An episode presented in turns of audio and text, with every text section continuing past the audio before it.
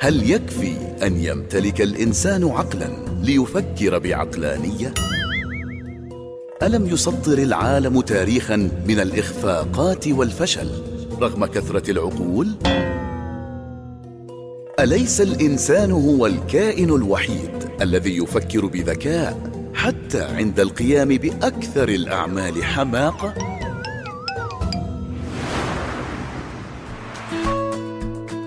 في سيكولوجيا الغباء نضيء جوانب مختلفة للظاهرة لعلنا نخفف التباسها علينا. سيكولوجيا الغباء إعداد وتقديم الدكتور فالح الرويلي. يخلط كثير من الناس بين أن يكون الشخص متعلم وحاصل على درجات علمية مثل الدكتوراه وبين أن يمتلك الوعي والقدرة على الفهم والتحليل والتفكير العقلاني.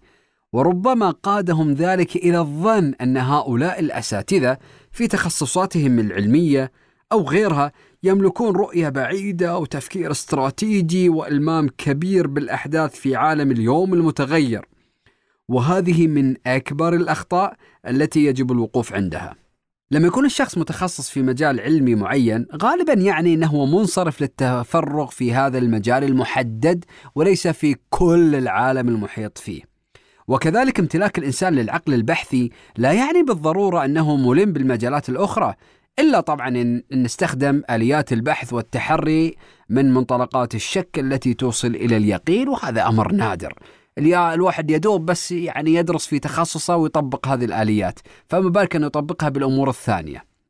التخصصات العلمية مثل الهندسة والطب نعم تزود الدارس بالقدرة على التعامل مع الأشياء وتجعله ماهرا في إدارتها ولكنها في ذات الوقت تنطوي على تفكير حدي وتستبطن النظر إلى الإنسان بوصفه شيء سلعة مادة وليس سرا التذكير بأن 50% من حملة الشهادات الجامعية في جماعة مثل داعش هم خريجو كليات علمية وبالذات الهندسة. يقول بيغوفيتش رحمة الله عليه: التعليم وحده لا يرقى بالناس ولا يجعلهم أكثر مما هم عليه أو أكثر حرية أو أكثر إنسانية، إن العلم يجعل الناس أكثر قدرة، أكثر كفاءة، أكثر نفعا للمجتمع، لقد برهن التاريخ على أن الرجال المتعلمين والشعوب المتعلمة يمكن التلاعب بهم، بل يمكن أن يكونوا أيضا خداما للشر وربما أكثر كفاءة من الشعوب المتخلفة. ويمكن تلمس ذلك من خلال نقاشات عامة يدخل فيها حملة شهادات عليا حيث يتضح أن لديهم منطق العقل الجمعي الجمهور والحديث العاطفي والمغالطات المنطقية وإطلاق الأحكام والتعميمات ذلك لأنهم أبناء المحيط الثقافي الذي يشكل فيه الفرد طباعه وشخصيته وهم أبناء الجمهور النفسي اللي ذابوا فيه أصلا أو أبناء الأيديولوجيا التي تبنوها وتشربوها فلا فرق حينها بين الأم الجاهل أو الأستاذ الجامعي لأنهم يتحدثون بنفس المنطق وإن بمفردات مختلفة. الفرق قد يكون في أن الأول يرتدي ملابس رثة والثاني يرتدي بدلة باهظة الثمن. الدكتوراه درجة أكاديمية. لا تعني أن حاملها مفكر أو مثقف أو مدرك لتفاصيل الحياة وتعقيدها أو حتى تعقيد المشهد المحيط فيه. ولا تعني أيضا أنه خلوق ومهذب ويمتلك ذكاء اجتماعي ومهارات التواصل مع الآخرين. الشهاده اليوم باتت أشبه ما تكون ببرستيج اجتماعي ومظهر للمفاخرة لدى الكثيرين.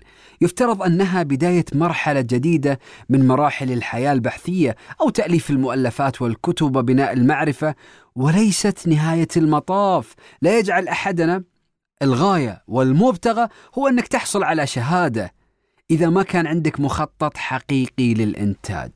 وقد رأيت أشخاص ما حملوا لا شهادات دكتوراه ولا غيرها ولكنهم مراجع في العلوم التي درسوها أو كتبوا فيها وينحني أمامهم حملة الشهادات إجلالا وإكبارا.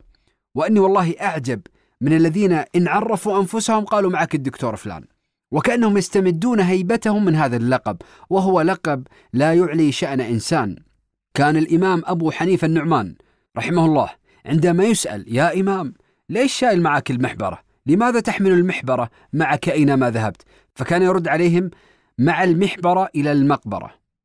الوعي وبناء الثقافة هي رحلة غير منتهية تبدأ من التواضع ومعرفة الإنسان لحدوده وتنتهي بإدراك الإنسان لجهله فيبادر ليضيء العتمة في رأسه. هكذا تبدأ رحلة الحياة مع الثقافة وبناء الوعي. سيكولوجيا الغباء إعداد وتقديم الدكتور فالح الرويلي